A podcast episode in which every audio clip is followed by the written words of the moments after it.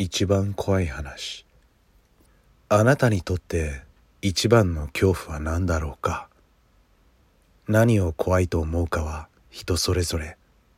幽霊、怪談、暗闇、孤独、虫などいろんなパターンがあると思う。僕の場合、怖い話で思い出すのは小さい頃に見たホラー漫画だ。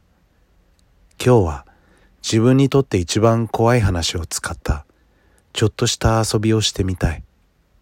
まず一番怖かったと思う話や体験を頭の中で映像でイメージしてほしい。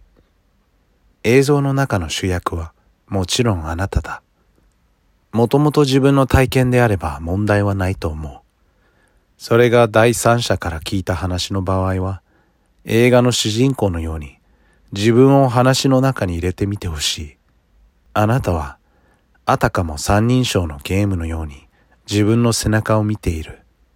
その状態で頭の中で怖かった話や体験を終わりまで再生して進めていってほしい。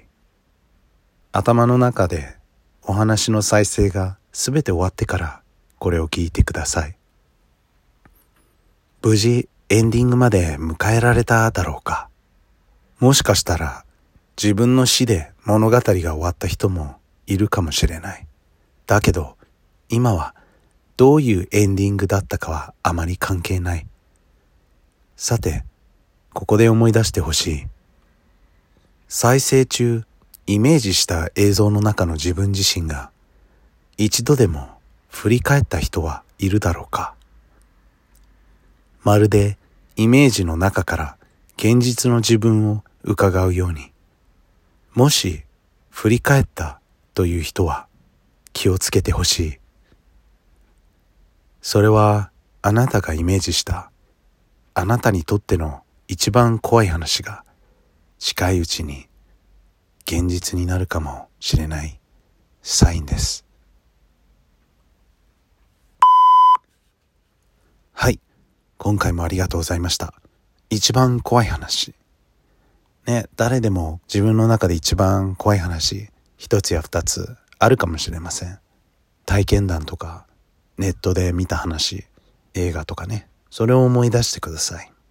そのストーリーに自分を入れて、えー、後ろから自分を見ていると。